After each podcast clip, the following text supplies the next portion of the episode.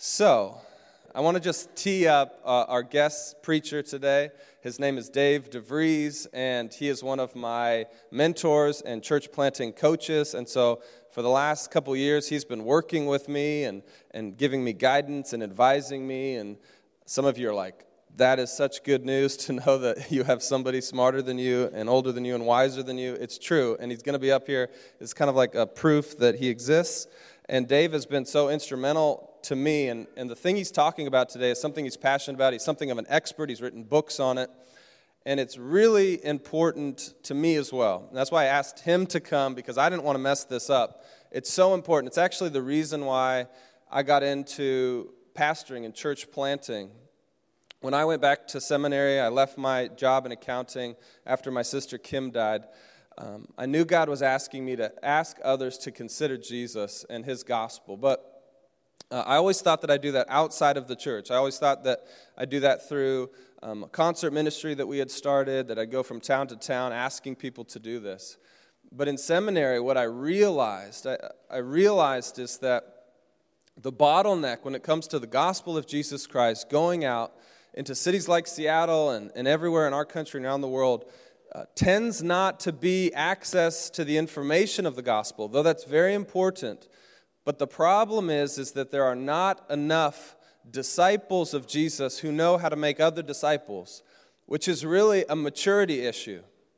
There are not enough disciples who know how to come alongside someone else and walk with them as they encounter Jesus and learn what it means to follow him. And so the bottleneck is we don't have enough Christians who are growing in their maturity, in, their, in, the, in the image of Christ. We, we just don't have that. And that's why I said I think the bottleneck is we need more churches who are intentional about making disciples who know how to make disciples. Something that I've continued to learn from Dave and something that pushed me into pastoral ministry. Never thought I'd be a pastor, but I knew I wanted to help people do that. So I'm so excited. I just wanted to say that so that you know I'm so excited about what Dave has to talk. So if you are distracted, if, if, if you're somewhere else, just pray that God would bring you back into this moment that you might hear what He has to say, because it's the most important thing for the mission of God in this world. That we as Christians don't push uh, all the responsibility onto a few traveling evangelists or a few pastors who do all the work for us. It's our job, each and every one of us, to learn how to grow in our faith that we might become disciples who know how to make other disciples and lead other people into life with Christ. So, I've teed you up, Dave, so you better bring it, man. Would you speak? I'm listening. I can do this on.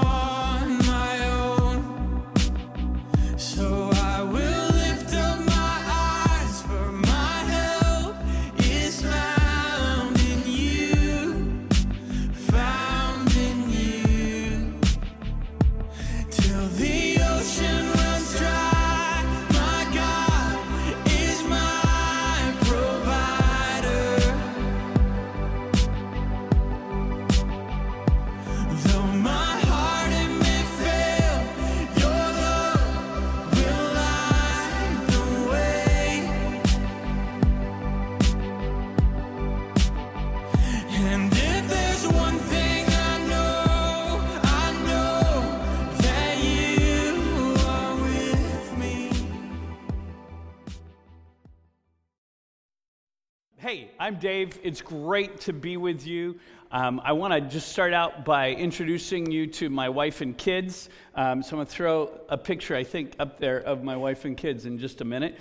But um, I've got two, uh, two wonderful kids. Um, my son is Doug. There you go. He's uh, 26 and he lives in Houston and he uh, is a professional musician. Uh, just graduated with his master's degree from Rice University and the Shepherd School of Music there. He's a flutist. So he's trying to land a job right now in a uh, orchestra somewhere in the world. He'd love to play in a symphony and in a, one of the, uh, yeah, here in the U.S. or Europe somewhere. And then my daughter, uh, Madeline, uh, she's 24 and she is a professional ballerina. And uh, she trained here in Seattle uh, with uh, Pacific Northwest Ballet. And then um, she got a job dancing in San Francisco. So she dances with the Alonzo King Lines Ballet and travels all over the world. And uh, I am not a dancer or a musician. Just in case you were curious, just want to make that really clear.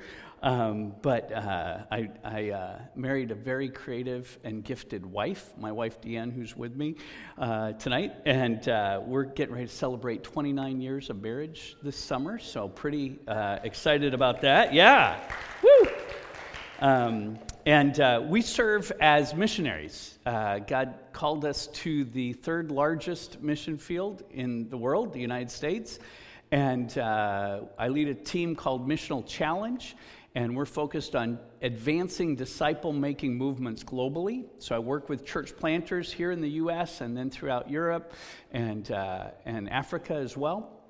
And I brought a couple prayer cards along. If anybody would be interested in praying for us or knowing a little bit more about what we do, those are available in the back. So, uh, really, just great to be with you uh, tonight. And it's funny because I've been to this location before, but I've never been upstairs. I've been to the coffee shop downstairs uh, for lots of meetings over the last several years. So it's fun to, to be here and uh, to worship with you tonight. So let's just uh, start our time together uh, by thanking God and uh, inviting Him to really teach us tonight. Can we do that? So, Lord, thank you. Thank you for bringing us together. Lord, I thank you for the opportunity to look to your word and to learn from you. Lord, I pray that you would teach us, that your Spirit would help us to understand the importance of maturing in our spiritual lives.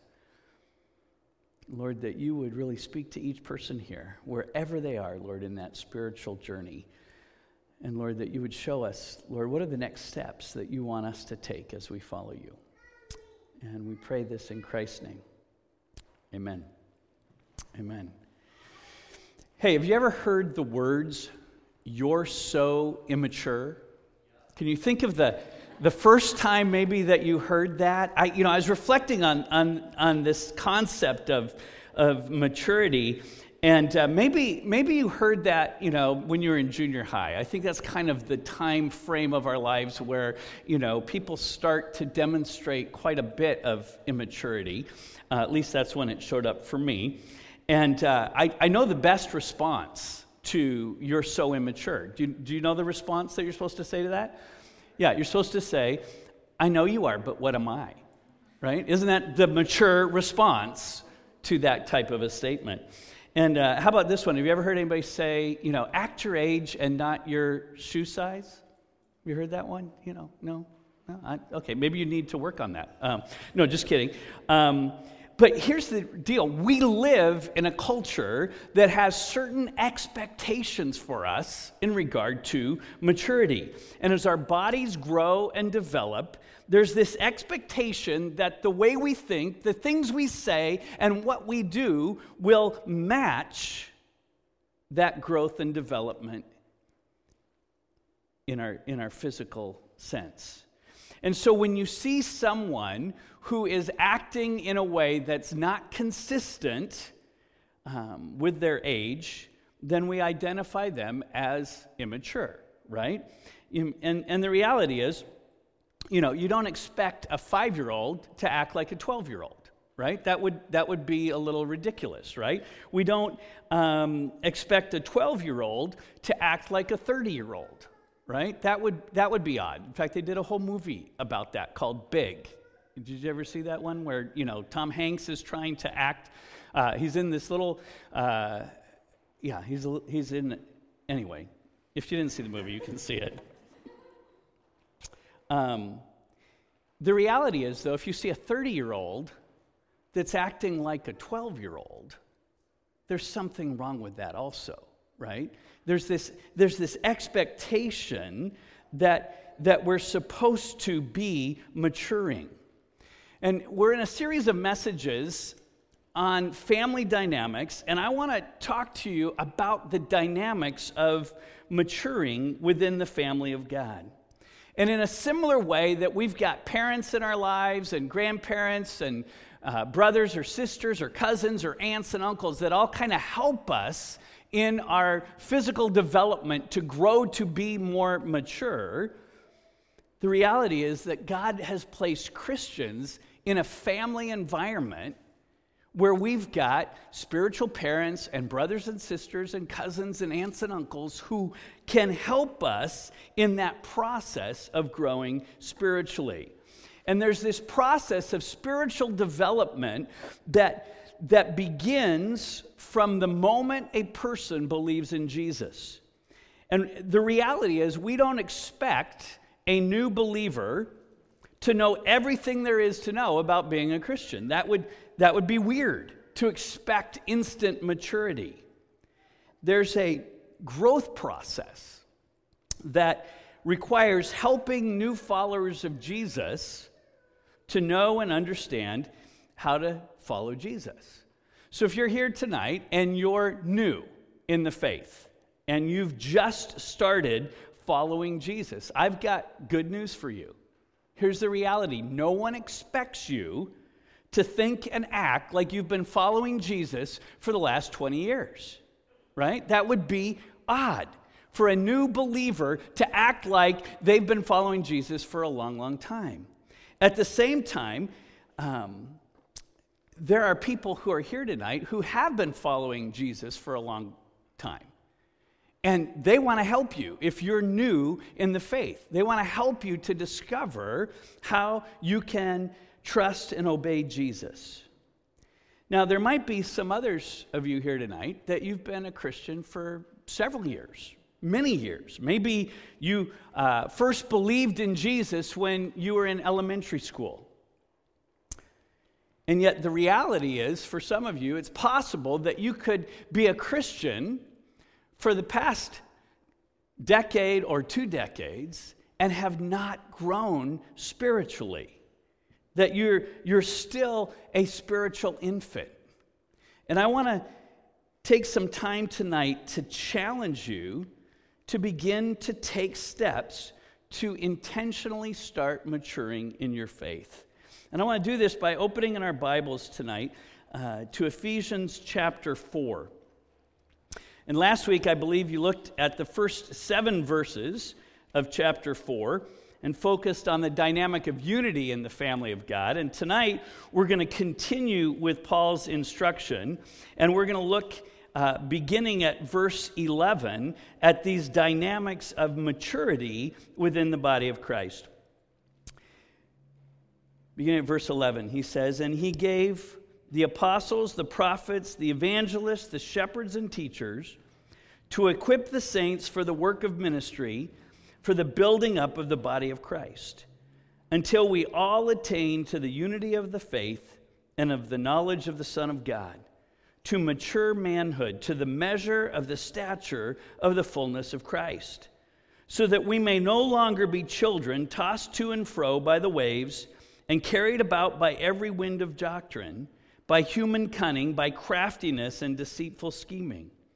Rather, speaking the truth in love, we are to grow up in every way into Him who is the head, into Christ, from whom the whole body, joined and held together by every joint with which it is equipped, when each part is working properly, makes the body grow so that it builds itself up in love. There's two things I want us to really focus on in this passage. And there's a whole lot packed into it. And unfortunately, I don't have the, enough time to unpack all of it. But I, I want to hit on two key thoughts here out of this passage. And the first one is that God gives spiritual leaders to the church to help believers grow up as Christ followers. Okay? There's this expectation that the leaders in the church will help you, will equip you, will train you so that you can grow up as Christ followers. That's their job. In fact, the pastors really aren't the ministers. You know, sometimes we use that language to refer to a pastor. He's a minister. The reality is, according to this passage, is that every believer is a minister of Jesus Christ. And a pastor's job isn't to do all the ministry, okay? So we shouldn't see Dave running around, you know, like a chicken with his head chopped off, trying to do everything, right? His job, if he's doing it well, is to equip the saints to do the ministry and to grow up in Christ, okay? So that, it says, we all attain to the unity of the faith and the knowledge of the Son of God. Why is that? So that we all mature to the measure of the stature and the fullness of Christ, so that we are all, uh, so that we're all no longer spiritual children, but we're actually growing up to be spiritual adults. So that we're not tossed to and fro, it says, by the latest popular ideas of theology, but that we are grounded in spiritual truth so that we're not deceived by false teachers. So that we grow up, verse 15 says, we grow up in every way into Him. And then in verse 16 it says, This makes the body grow so that it builds itself up in love. So there's this expectation that when a person becomes a follower of Jesus, we don't just stay where we are, but that we grow up, that we mature as followers of Jesus. So God gave spiritual leaders to the church to help this. The second thing that, that we see is that every believer contributes to the spiritual maturing of other believers. And this is important for us to understand. It's not just the pastor's job to help people to mature. We all contribute to each other's growth. So here's the reality spiritual growth happens best in community. It happens when our lives are being shaped and influenced and sharpened by the lives of those around us. And as we grow up in Christ, according to Paul, we need what every member supplies. In fact, if you just look around at the people around you, God has placed you in relationship with other Christians to help you to grow up in Christ so that you don't stay a spiritual infant. And verse 16 says, The whole body, joined and held together by every joint with which it is equipped, when each part is working properly, makes the body grow so that it builds itself up in love. The reality is, we need each other. We can't become spiritually mature on our own. It can't happen in isolation. You can't mature spiritually without a spiritual family. We need to belong to one another. You need spiritual parents and brothers and sisters and cousins and aunts and uncles to help you grow. And the reality is, they need you to help them to grow. And it's only when Paul says each part is working properly and contributing fully to the family that the body actually grows. So I, would like to suggest to you that it's not enough just to come on Sunday evening and to enjoy some good worship and some great teaching and to think that's all that you need to grow. Because that's not how God designed the Christian life. He didn't design for us to grow just by getting a, a dose of spirituality once a week. In fact, I believe that one of the main reasons that there are so many immature baby Christians in churches all over our country is that churches are spoon feeding believers rather than training believers to feed themselves spiritually. And a few years ago, I started calling this problem infantilism. Okay? You probably never have heard this before because I made up my own definition for what this is. So I'm going to I'm going to share it with you, okay? And here's what it is Infantilism is the inability of a Christian to spiritually feed oneself, resulting in an unhealthy dependence on supplemental nourishment from pre digested food. And that might be a sermon, might be a podcast, might be a study guide, a book, okay, commentary. But instead of becoming self feeders, what happens is a lot of Christians prefer to be spoon fed, to be dependent on Bible teachers to feed them. Now, when you're a spiritual infant, that's great, right? You, you need someone to help feed you when you're new in following Jesus.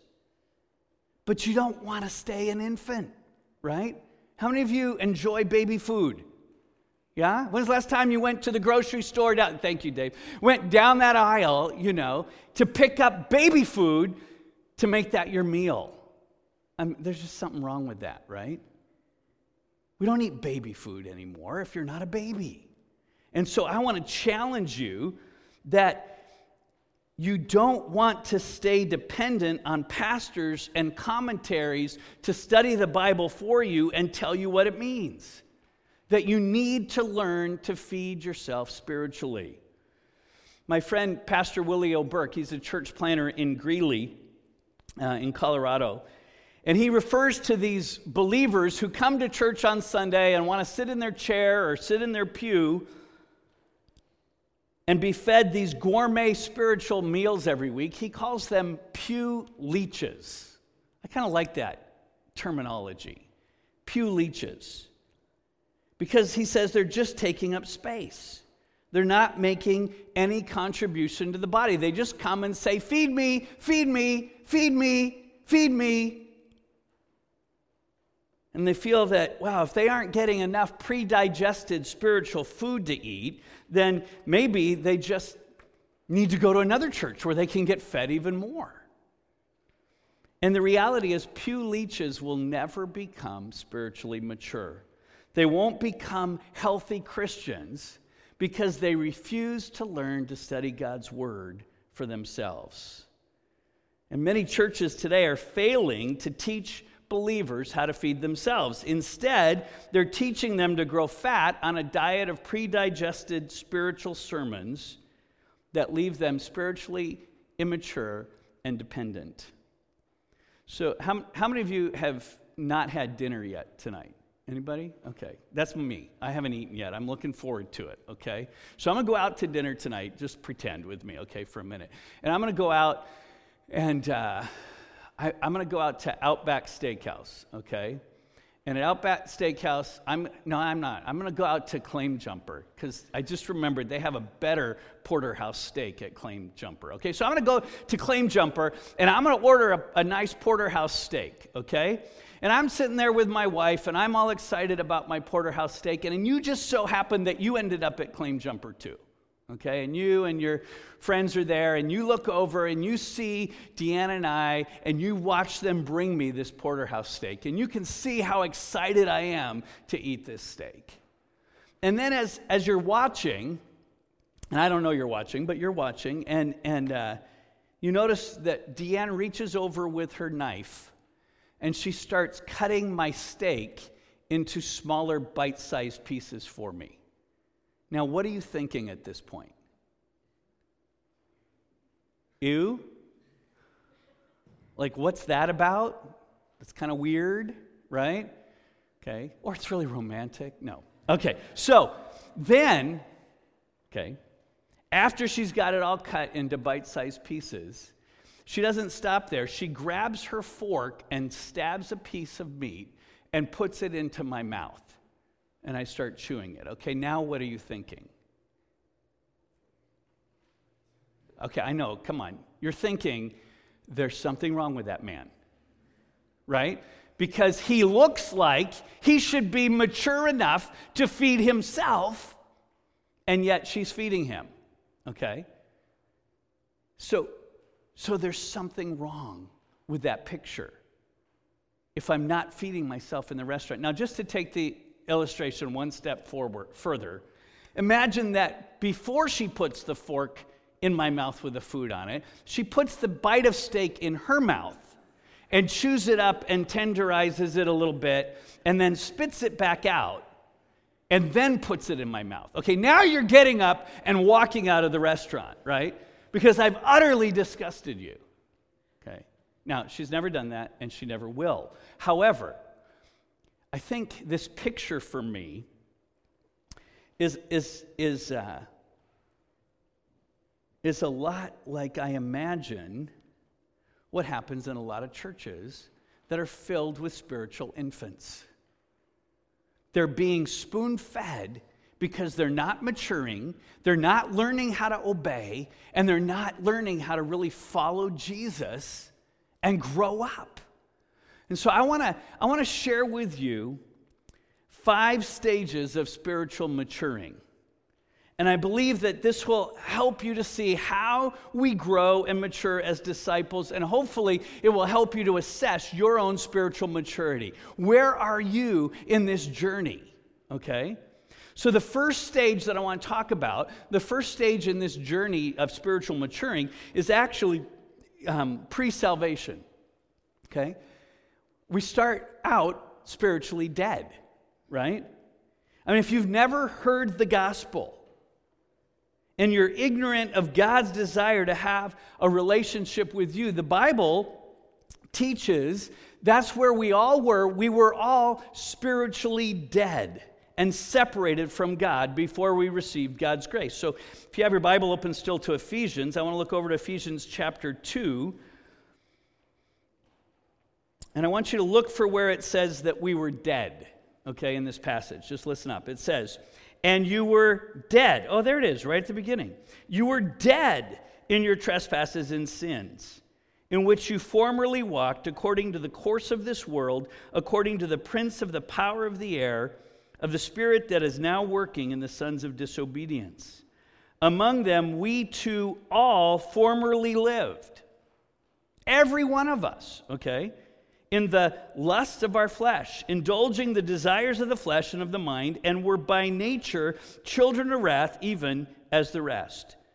But God, being rich in mercy, because of his great love with which he loved us, even when we were dead in our transgressions, made us alive together with Christ. By grace you have been saved. So the reality is, as we look at this passage, this describes all of us, right? We were, and just, just process this with me. You were living in your transgressions and sins. Check.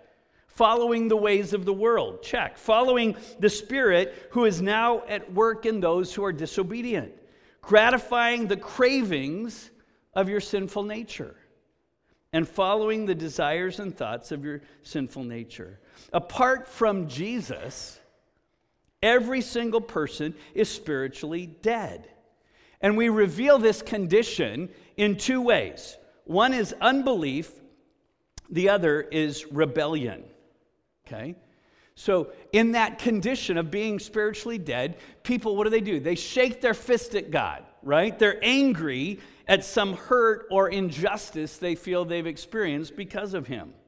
Or perhaps they refuse to have anyone, including God, tell them what to do. And some people may say, well, I'm not against God, but their lifestyle real, reveals that they're in rebellion. So here's the reality. Here's what I want to say to you you should not be surprised when spiritually dead people act in unbelief and rebellion. And when they reject God's will, they're acting according to their sin nature. Spiritually dead people are deceived. They're blind to the truth, and they may not even realize it, but they're in desperate need of a Savior. And the only Savior that can help them is Jesus Christ. Becoming His disciple is their only hope. Now, here's the reality our words and our actions reveal where we are spiritually, right? So we can look at how people act, we can listen to things that they say, and that will help us to know where someone is spiritually. So I want to I want to give you some examples of things that spiritually dead people might say. Okay? Here's what they say. And I, I learned these from a, a church over in Idaho called Real Life Ministries. And they call this the phrase from the stage. So here are some typical phrases that spiritually dead people say, right? Up on the screen. Okay. I don't believe there's a God. Okay? Or the Bible is just a bunch of myths. Or God is just a crutch. Or I'm not a Christian because religion is responsible for most of the wars in history. Or there are many ways to get to God. Have you heard that? Maybe you can remember believing that yourself. Maybe you still do. Uh, there's no hell because God is a God of love. Or I've been a good person, so I'm going to be okay. Or there's no absolute right or wrong. Or I'll just take my chances with the man upstairs. Okay, so have you heard phrases like these? Have you even maybe in your former life thought things like this, right? So when you hear people say these kinds of things, here's what you need to understand about where they are spiritually. Okay? They need an explanation of the gospel. And they need to see the gospel lived out by a Christ follower. And they need answers to their questions about God or the Bible or Christianity. And, and I think what they really need is they need an invitation by someone who's following Jesus to follow Jesus. Okay? And some are going to continue to reject, but some will follow because that's how God works. And here's the reality everybody starts out at this point spiritually dead. And it's only because of God, who is, quote, rich in mercy, that anyone is made alive in Christ.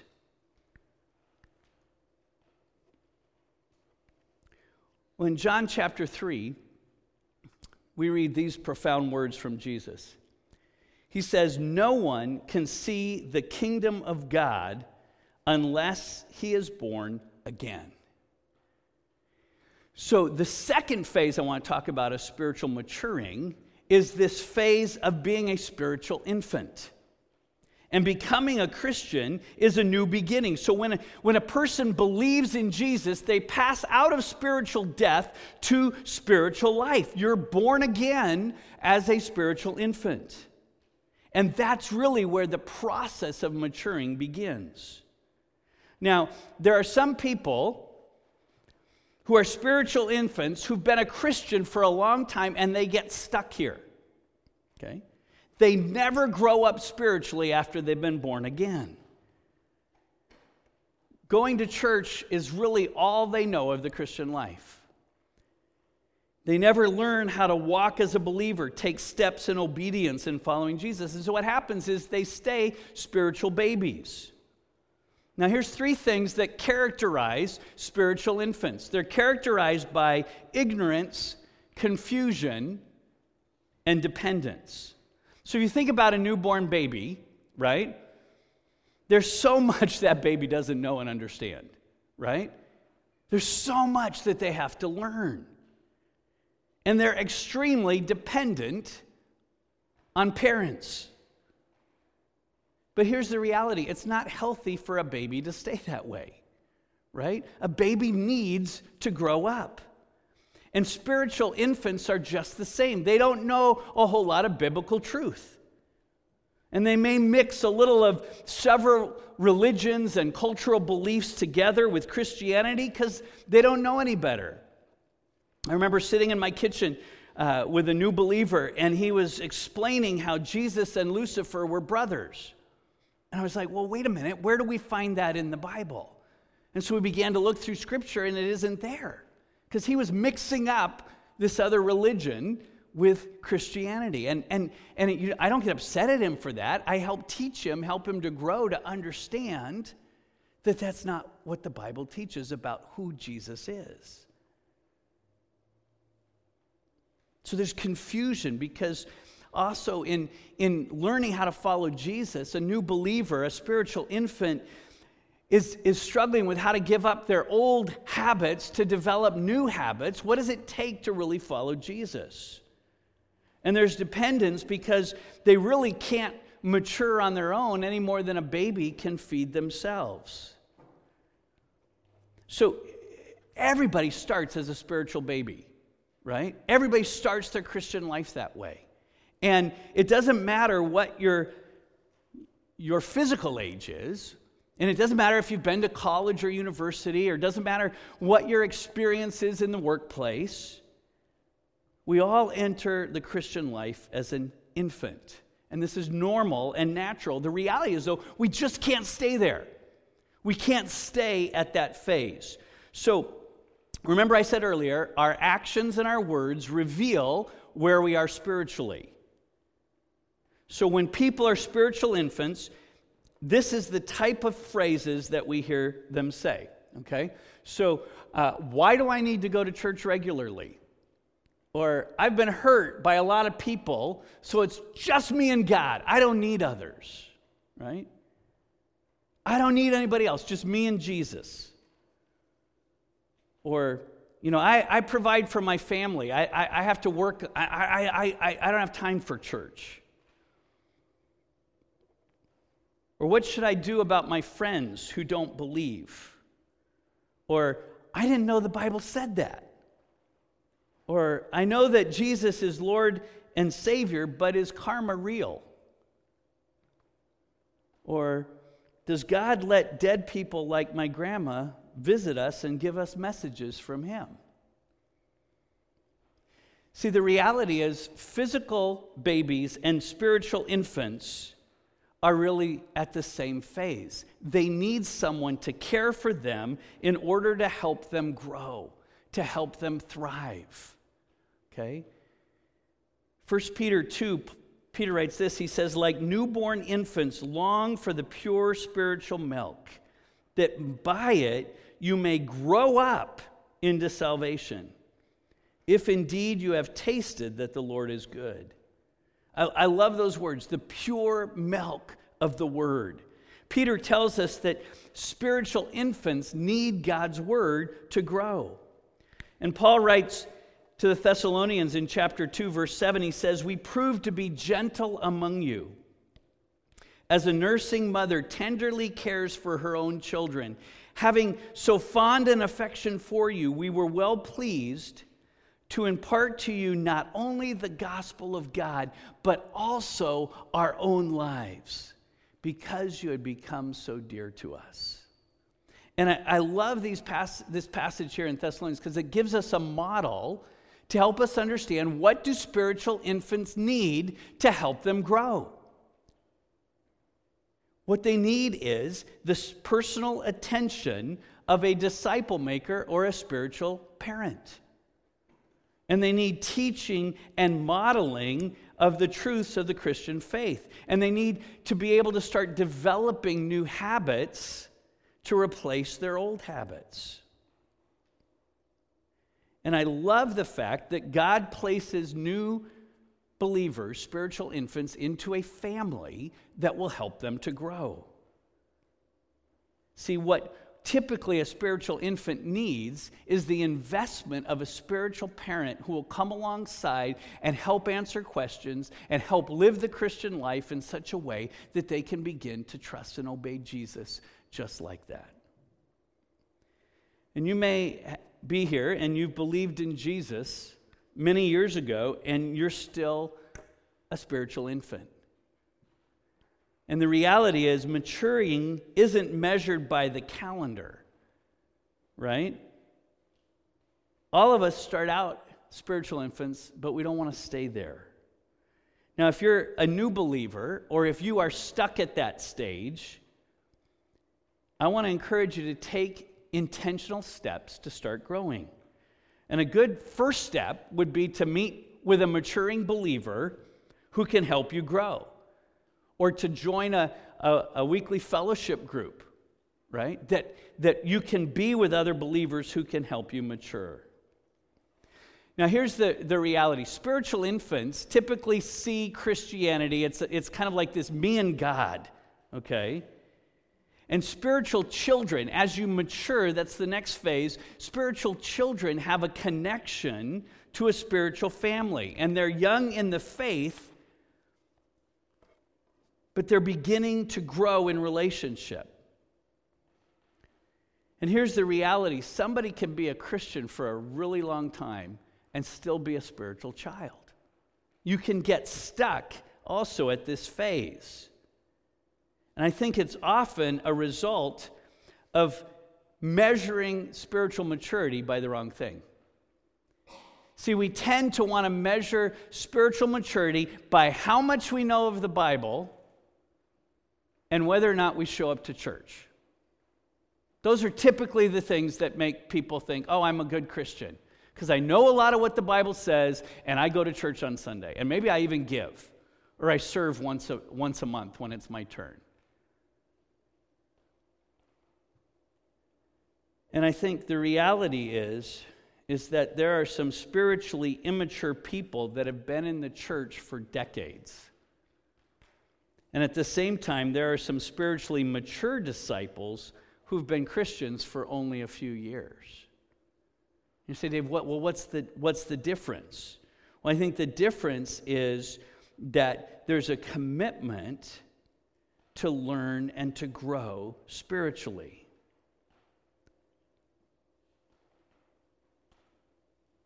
Now, we all begin, like I said, ignorant, confused, and dependent. As we begin to mature, we go through this phase of being a spiritual child where we can be very idealistic, okay? And we can be also self centered and either overconfident or underconfident, right? I mean, any of you ever struggle with selfishness from time to time? I, okay, I'll, I'll admit, I do you know, I, I, I, have to regularly acknowledge that I, I can be really selfish.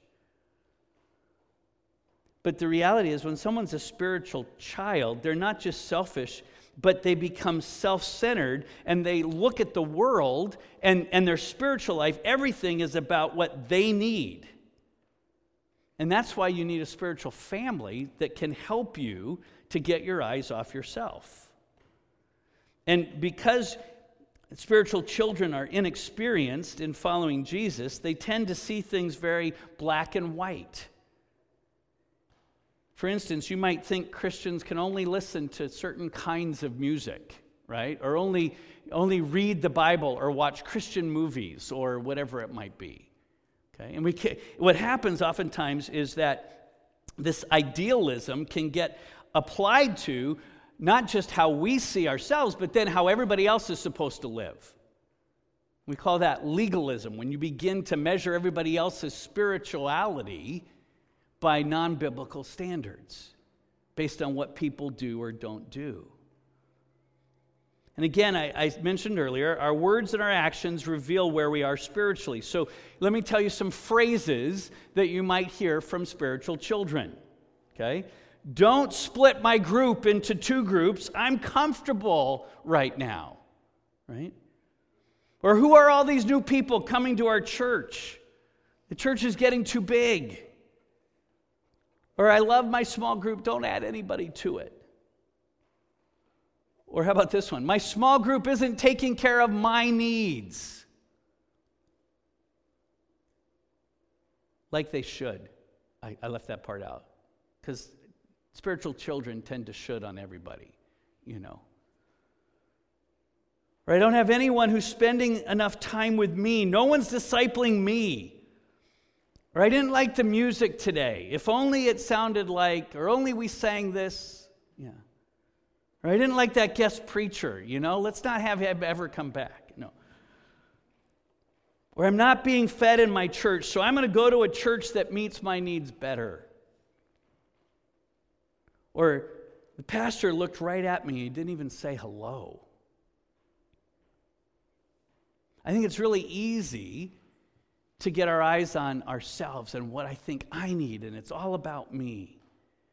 And Paul writes to the Thessalonians, he says, For you know that we dealt with each of you as a father deals with his own children, encouraging, comforting, and urging you to live lives worthy of God who calls you into his kingdom and glory.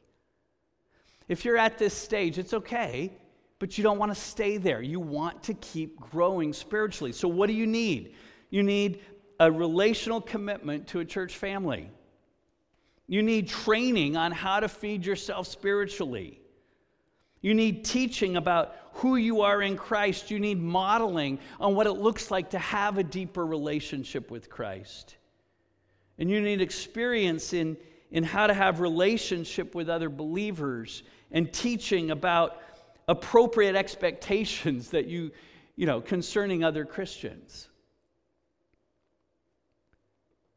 So, in this third phase, spiritual children tend to be typically self centered, idealistic, and prone to struggle with expectations. And if you're at this phase, you need the urging, you need the comforting, you need the encouraging that comes from community with other Christians.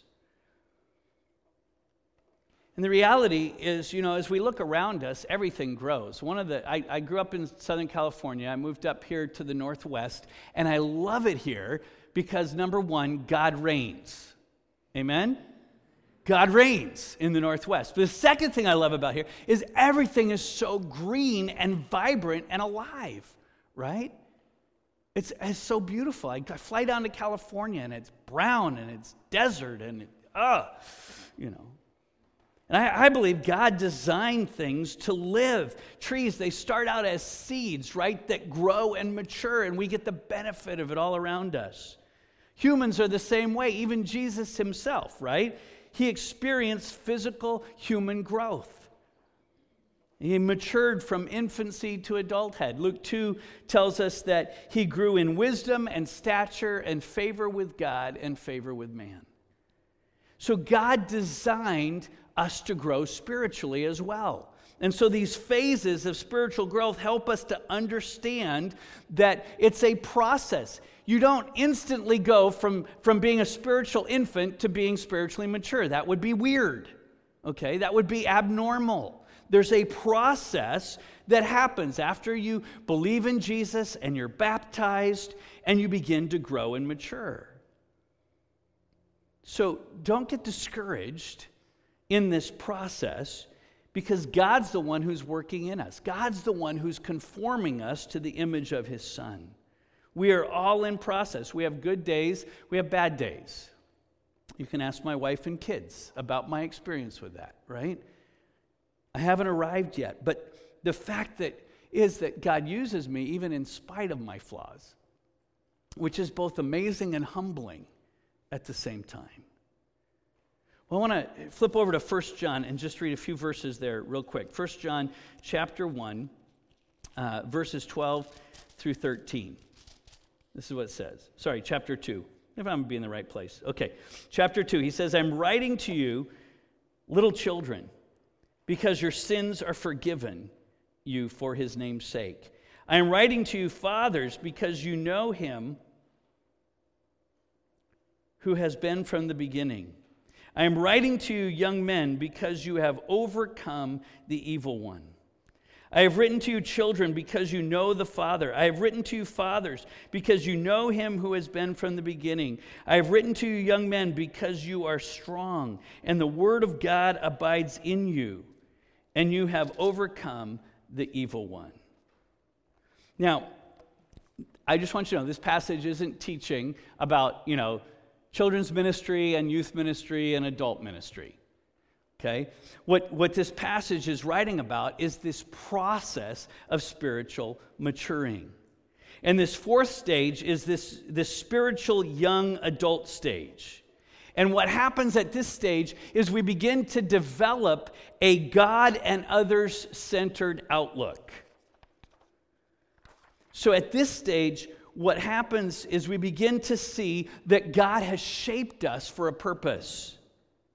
And we begin to see our priorities begin to change, and we look for ways that we can use our gifts and abilities to serve others.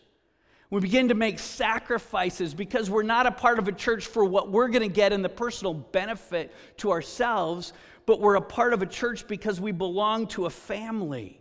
And the more secure we are in Christ, the more willing we are to be action oriented and zealous and meeting the needs of those around us. Spiritual infants and, and spiritual children might serve in the church as long as they're getting something personal out of it. In contrast, spiritual young adults, they begin to serve for the glory of God and for the good of others because their eyes are on themselves. And when you start to listen to what spiritual young adults are saying, here are some phrases from this stage. They say, say things like, I love my group but there are others who need a group like this. Or I think I could lead a group with a little help. I have three friends that I've been witnessing to, and this group would be too big for them. Or look how many are at church today. It's awesome. I had to walk two blocks from the closest parking place. Randy and Rachel missed our group, and I called to see if they're okay, and their kids have the flu, so maybe we can make meals for them. I'll start.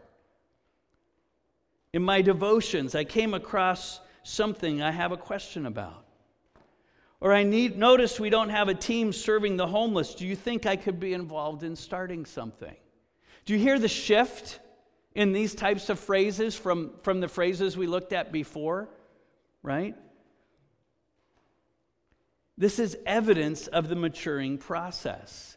And if you are a spiritual young adult, then here's what you may need to continue growing. You might need a place to learn how to serve, or a, a spiritual parent who's going to debrief with you about your ministry experience.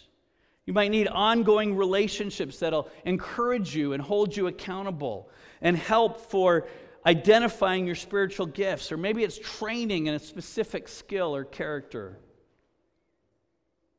But there's this change that happens where I go from being self focused to being focused on God and others. And you come to that point where you say, My spiritual life isn't all about me. Well, this brings us to almost the end, and I want to focus in on this fifth stage of being a spiritual parent. This is the last stage of a disciple's growth. And I'm intentionally using the word here parent rather than saying spiritual adult because a parent is someone who has a child. And spiritual parents are those who are reproducing spiritual babies. They're intentionally making disciples who in turn will make other disciples. So while you don't have to be fully uh, spiritually mature to begin that process of making disciples, you can tell spiritual parents because they are the ones who are intentionally developing other Christ followers. In fact, if you aren't involved in making disciples, you have not yet matured to that point of being a spiritual parent. Okay, let me, let me just say that again. If you aren't involved in making disciples, you haven't yet matured to become a spiritual parent. And I, I want to just say that I don't want you to think that, you know, one of these phases or any of these phases are of greater worth. Parents are not more valuable than infants. It takes all kinds of disciples to make up a spiritual family, but we need to be growing and maturing in Christ. So, how, how do I know if I'm a spiritual parent? Well, you assess your intentionality in cooperating with God to reproduce disciples. Spiritual parents are intentional about building relationships so that discipleship can happen. Now, remember when Jesus said to his disciples, right? He says, Go therefore and make disciples, right? We're familiar with that passage, right? Baptize them, teach them to obey all that he commanded. And I believe that when Jesus told that to his disciples, he didn't mean go find people who are already following me and help them to become better followers.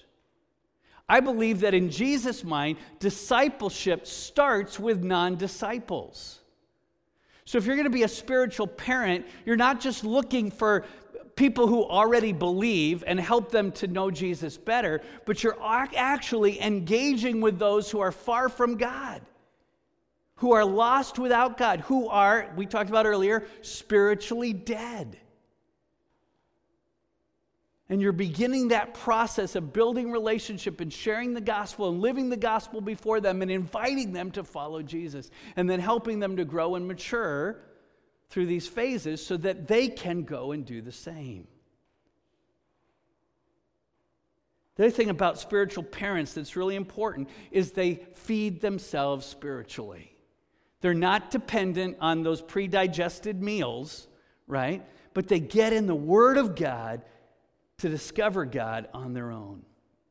And they don't just listen to the Word, they do what it says. Well, let's look at a few of the phrases that um, you might hear from a spiritual parent, okay? This guy at work asked me to explain the Bible to him. Pray for me. Or we get to baptize someone from our small group tonight. I can't wait to meet up and help her get connected to our church family. Or our small group is going on a mission trip and I've given each person a different responsibility. Or I realize discipleship happens at home too. Will you hold me accountable to discipling my wife and kids? Or I have a person in my small group who's passionate about children. Can you help him get connected with our children's team? See, spiritual parents are focused on helping others grow as a disciple and then helping them to disciple others so that they can disciple others.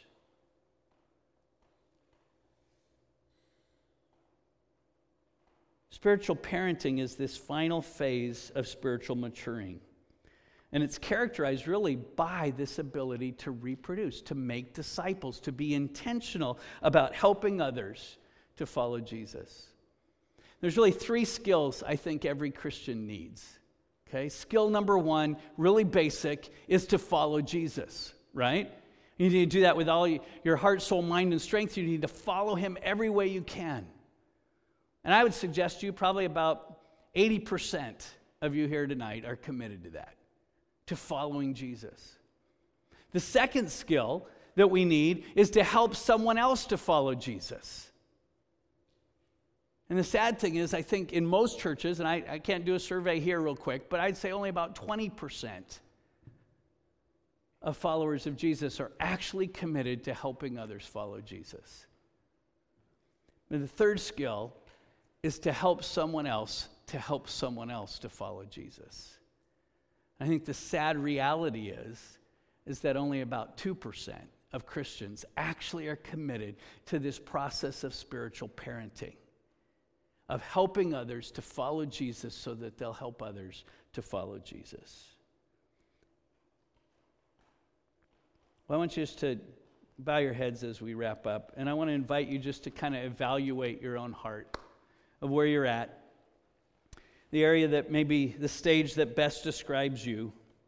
And maybe you're here tonight and you're, you're still unbelieving and rebellious and, and you're spiritually dead. Or maybe you're spiritually ignorant and confused and dependent. You're a, a spiritual infant. Or maybe you're more at that phase of being self centered or idealistic or prideful, maybe, maybe a spiritual child is where you're at. Maybe you've taken that next step to be a young adult. You're action oriented and God centered and other centered. Or maybe you're a spiritual parent. You're intentional in spiritual reproduction and self feeding. But here's what I want to encourage you wherever you are in your spiritual maturing, God has placed you in this church family to help you grow and mature to the next level. And you need others in your life to help you become all that God wants you to be. So I want to encourage you to take the next step, to walk by faith and believe that God wants to use you to see more and more and more disciples. So, Lord, we thank you for this time. We thank you for the opportunity to look at your word. Lord, I thank you for the reality that you don't want us to stay spiritual infants, God. You want us to grow up in Christ. You want us to, to attain to that full measure. Lord, I just pray that you would really work within this body within this church family. That people would take steps to not stay where they're at, but to really grow and experience all that God has for them. We thank you for this, Lord. In Christ's name, amen.